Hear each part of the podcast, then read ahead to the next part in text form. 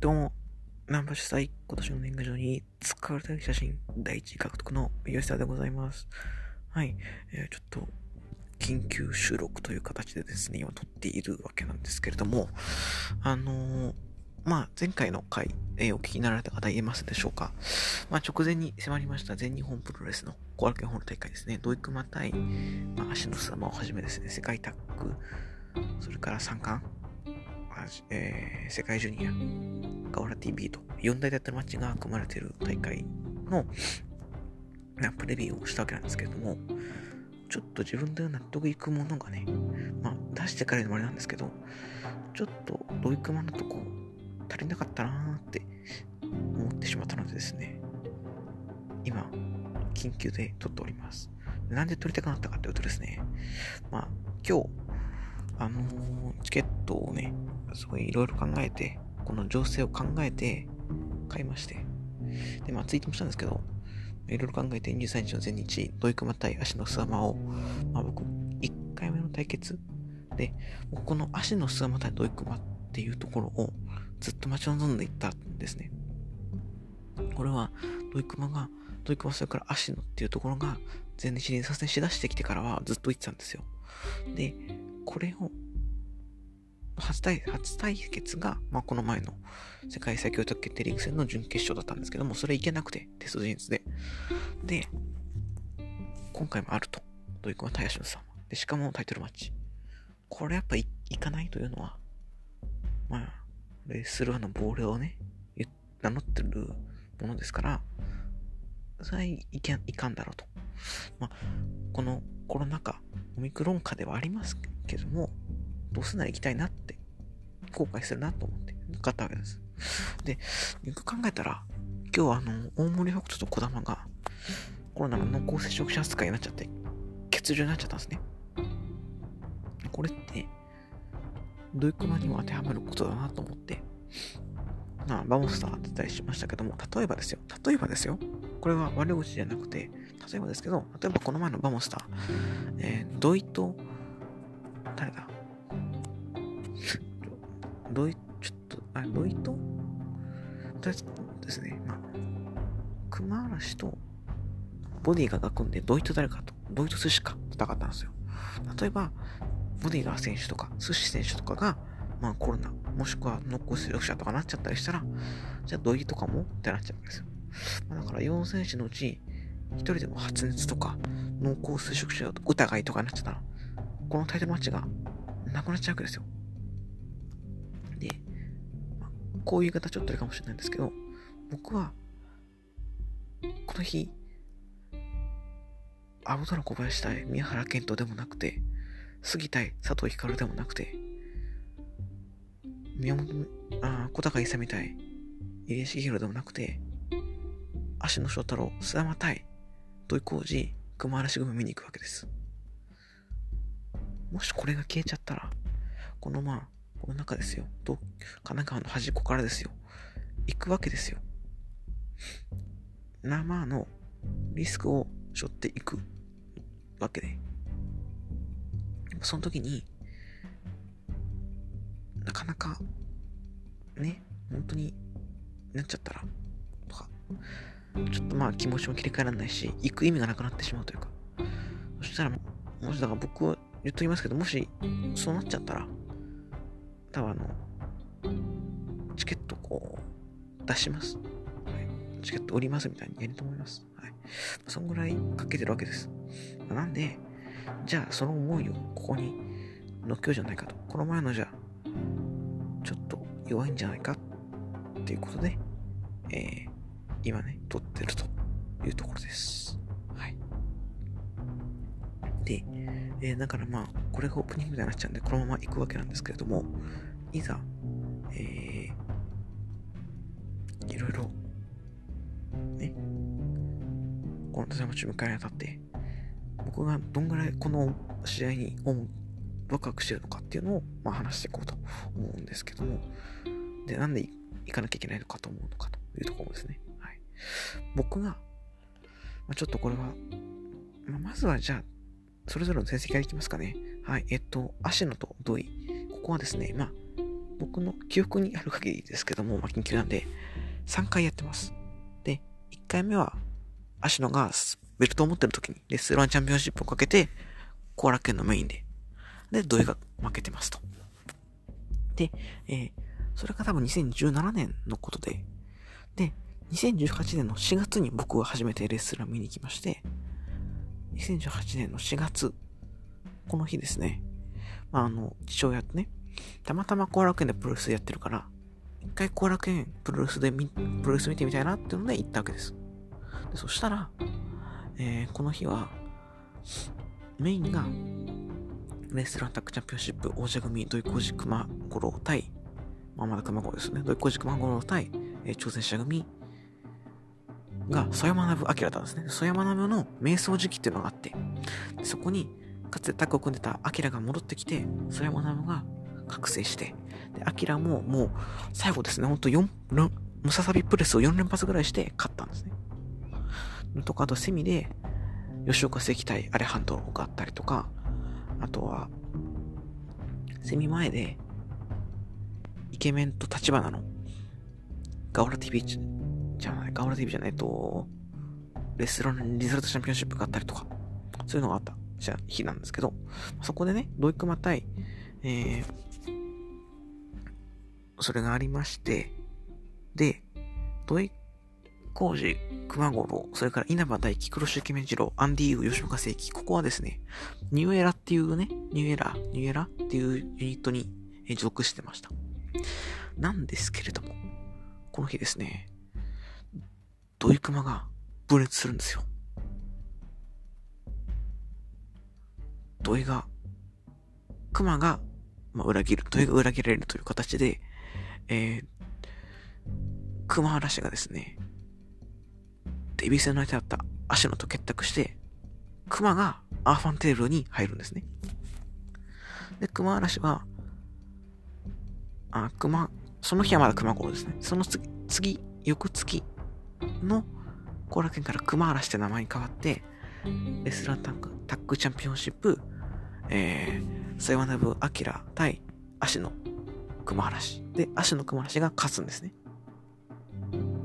で、まあ、このベルトは、あの、その後イケメンと田中正人っていう、とんでもないドリームタッグに今取られるわけなんですけれども、まあ、それは置いといて、で、それを踏まえて、僕が2回、僕の記憶の中から2回も対決、どいたい足のというのは、レッスル1、なんだ、名前、あれ、ちょレッスル1グランプリの決勝戦でぶつかりました。レッスラングランプリというのは8選手参加のトーナメントで、優勝者が年間最大のビッグマッチの横浜分隊、まあ、9.1とか9.2とかによくやってたんですけど、そこの横浜分隊のメインでのレッスルワンチャンピオンシップ王座挑戦権が与えられるというのがありました。ね、準決勝、1回戦で足の数とかですね、イケメンコーナーとか、イケメンコーナーとか2017年の決勝ですね。とか、えー、土井と近藤修士とか、いうのがあって、で、準決勝の1個目が土井コーチ対熊嵐。まあ、タッグパートナー対決だったわけですね。裏切ったタッグパートナー対決。でここはですね、土井が熊の入場、熊の入場、どっちだ？あ、土井の入場を熊が襲って試合開始して、でも、途中でも土井が怒ってですね、まあ、やっぱ川崎ってブーブー言わせたらしいですから、怒って、熊嵐をですね、あの、後楽園の東とか西で看板に頭パンパンってぶち当てて、で、新技のですね、南京錠固めで熊から勝つんですね。対する芦野は、この日、準決勝の相手が黒潮イケメン二郎でした。この対決っていうのはね、レスラーも語る上で絶対欠かせない一戦で、横浜分隊、2017年の横浜分隊で激突したって試合だったんですけれども、この日は、えー、芦野が勝ちました。はい。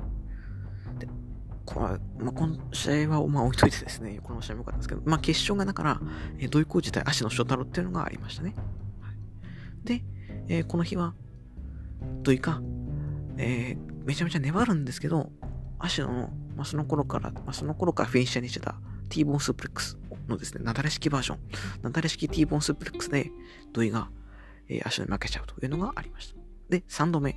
3度目が、その次の年のレッスル1グランプリの準決勝でぶつかりました。足の、足のその年1回戦で立花聖吾、土井は、それを破って2回戦進出したということで、まあ足のスワマ、あ足の立花はね、まあこれ何十回も言ってるベストバットですけども、まあそれ置いといて、え準決勝で土井と足野がぶつかりました。で、ここはですね、足野が勝つんですね。で、この年のレッスルのグランプリは、足野と稲葉の決勝で、足野がムーンサルト出すんですけど、稲葉が勝って。で、その後、まあ、ティオークの持つベルトに挑戦していくっていうのがあった。という感じでですね、ちょ、レスラーにいる時のシングルは、足野が3勝、土井が0勝。記憶の中ではね。で、チャンピオンカーニバルでも当たってますよね。2021年のチャンピオンカーニバル、土井対足野は、足野が勝っているという形で、直近だと、土井の4連敗ということになっております。はいまあ、なので、分が悪いなっていうのが正直なところですね。はい、で、もう一個行きましょう。えー、熊嵐と足と、ここの関わりですね。はい。ここなんですけれども、えー、デビュー戦がね、まあ、先ほどの通り、熊と足のというのがありました。で、そっから記憶の中では、1回レッスルワンチャンピオンシップあったかなぐらい。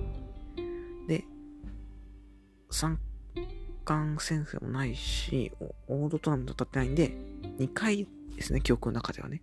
ももしかしたらもちあるかもしれないですけど。で、まあ、両方とも足のが勝ってるということですね。はい。あ、デビュー戦はどっちかな？ちょっと記憶がおぼろげなんですけれどもね。はい。いかんせん、ちょっと早く、もう金キロ取っているので、すいません。あそんな感じなわけですね。で、え次ですね、土井と、えー、薄山ですね。ここは1回やってますね。去年のチャンピオンカーニバル。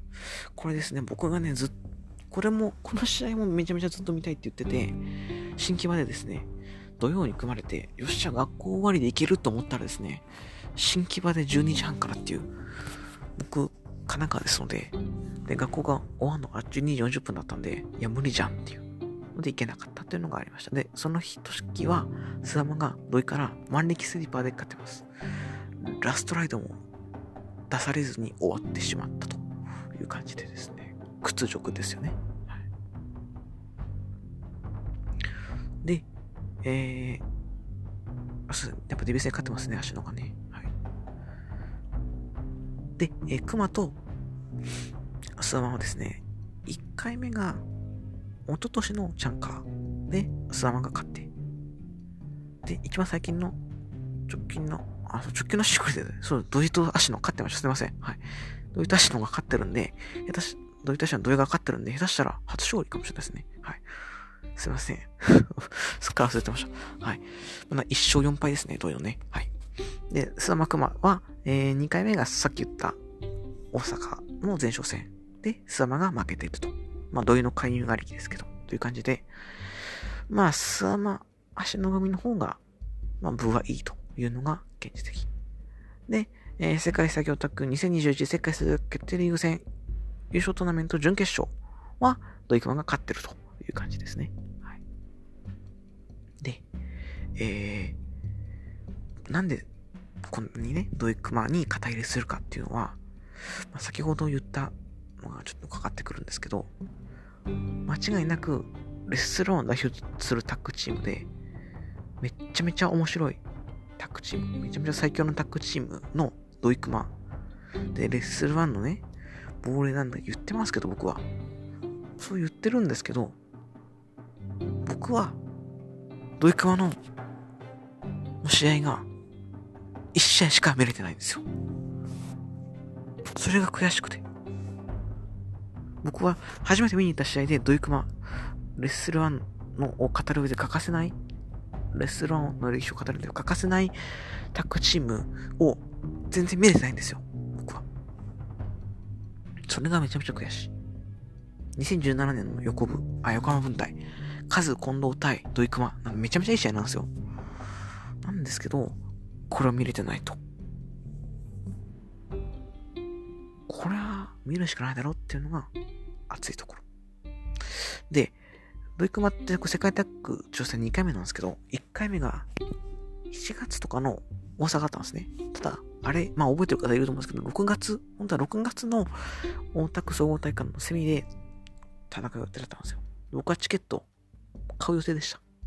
で、買う予定だったところで、その日の、その大会のメインは、スアマと、えー、ジークだったんですけど、スアマがコロナになっちゃって。急遽、世界タッグやらずに、三冠狙いますとか言って宮原と青柳が言い出しましてですね、まあマジでムカついてるんですけど、ね、が言い出しまして、で、あの、世界タッグの防衛戦を捨ててですね、何回でも言います。捨てて、参加のドーム戦にな、なれ込んだわけですよ。ドイクマフリーだからってことで、頭走りされたと。で、じゃあ、その次、取らせてくれるのかって思った7月の大阪。はい。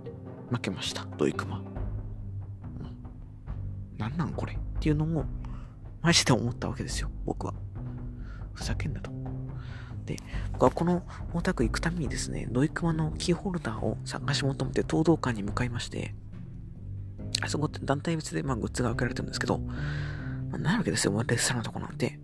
なんで、レジ前にあるぐっちゃぐちゃしてるところを、あさって、あさってですね、は、やっと見つけたの、ドイコのキーホルダーを。で、まあ、まだ開封してないですよ。それをですね、大田区に持ってったら防衛戦がなかなくなってしまったというのがあったと。で、今度の挑戦者が、えー、決まってから、この挑戦が決まってからですね、2月23で挑戦するぞって決まってから、また東道館向かいまして、レッスルワン T シャツ、それから、ドイクマ T シャツですね。はい。あの、シュプリームみたいな感じでドイクマってなってて、ちょっとおしゃれな感じのやつを買いました。はい。S なんですよ、サイズが。M なんですよ、普通着るの。ま、M、L。まあちょっと細く見れたんで M って言ってきますけど、うん。M なんですよ。うん。S なんで、あん、ちょっときついんですけど、そんな関係ないという思いで買ったわけです。だからですね、この T シャツを着て、このキーホルダーを持って行こうと思ってます。はい。いや、僕の思いはそんな感じですね。はい。で、どんな技が出るかなっていうのをですね、まあ、研究するために、一応やっぱドイクワの試合見たりとか、それから、さっき言った、去年やったやつもね、見ました。はい。まあ、今、全日本プロレス TV 入ってないので、あんまり大きな声で言えない方法で見ました。はい。ですね。トイクマのやっぱ立体的なこう、デカめの攻撃の中として、僕が一番好きなのは、あの、セントーンとゲロチンの共演。まあ、あの最近トップローからやってくれないんですけど、トップローからやってるんです、あれ。土井のゲロチン。まあ、どっちかというと、熊の戦闘に合わせて土井がゲロチンするっていう。あれをですね、土井の、今、今はもうその場でしかやらないですけど、熊のトップロープからの先頭に土井が合わせる。これをね、見たいなと思ってます。はい、であとは、まあ、この前の試合でも出してましたけど、あの、なだれ式、肩車式プロプロドッキングヘッドロック、なんていうのあれ。あれあるじゃないですか。爆裂シスターズがね、この前やってましたよね。はい、あれですよね。それから、なだれ式バックフリップもやりますよね。で、このさっきの、まあ、さっきのっていうか、まあ、その前回の初対決見て思ったのは、こう、お互い、両方のタッグチームとも同じ技を同じ、こう、同時にかけるっていうのができるんですよ。足の組の方は、二人ともジャーマ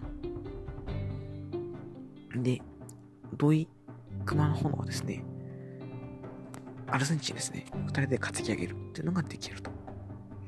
そこの、この、噛み合わせも非常によろしいのでですね、ここの絡みはまあまた出るのかなと踏んでます。はい。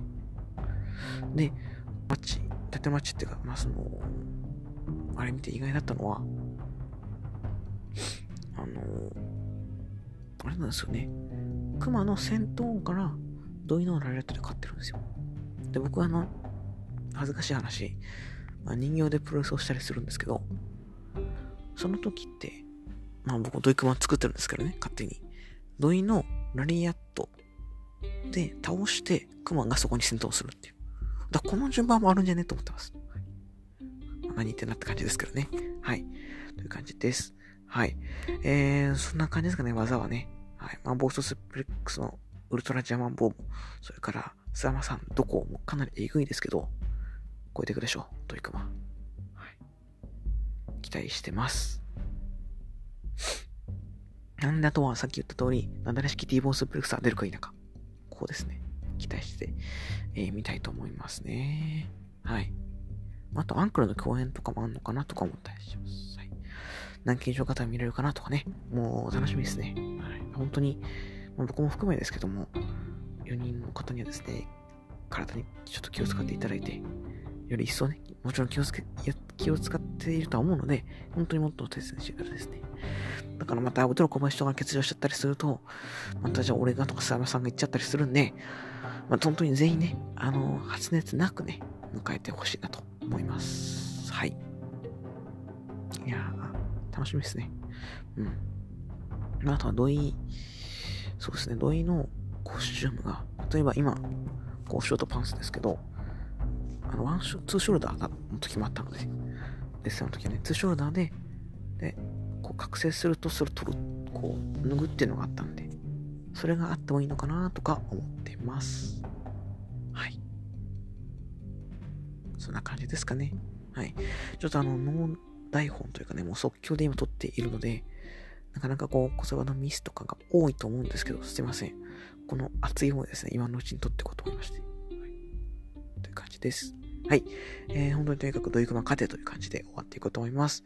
えー、当然方の様子では、リスナーの皆様からのご健康感想、ご質問を募集しています。それらは Twitter、ウシスガットマーク、この先大フォローのリプや DM などにお願いいたします。また、ハッシュタグ、ユシスオラジオのつぶやきも、じゃんじゃん募集しますので、そちらもぜひよろしくお願いたします。ということで、終わっていきましょう。当時型ニュースは第155回の今回は、23分ぐらいで試合終了です。以上、南部主催、今年の年賀状に使いたい写真、第1位獲得のユースでした。ありがとうございました。ドイクマ、買って。T シャツ買ったし、キーホルダーも買ったし、ね。あの、その2つ合わせてまあ1000円くらいなんですけど、まあ、それを超えていく南波さんの直筆サインカード2800円。高けよってね。はい。終わりです。ありがとうございました。ドイクマ。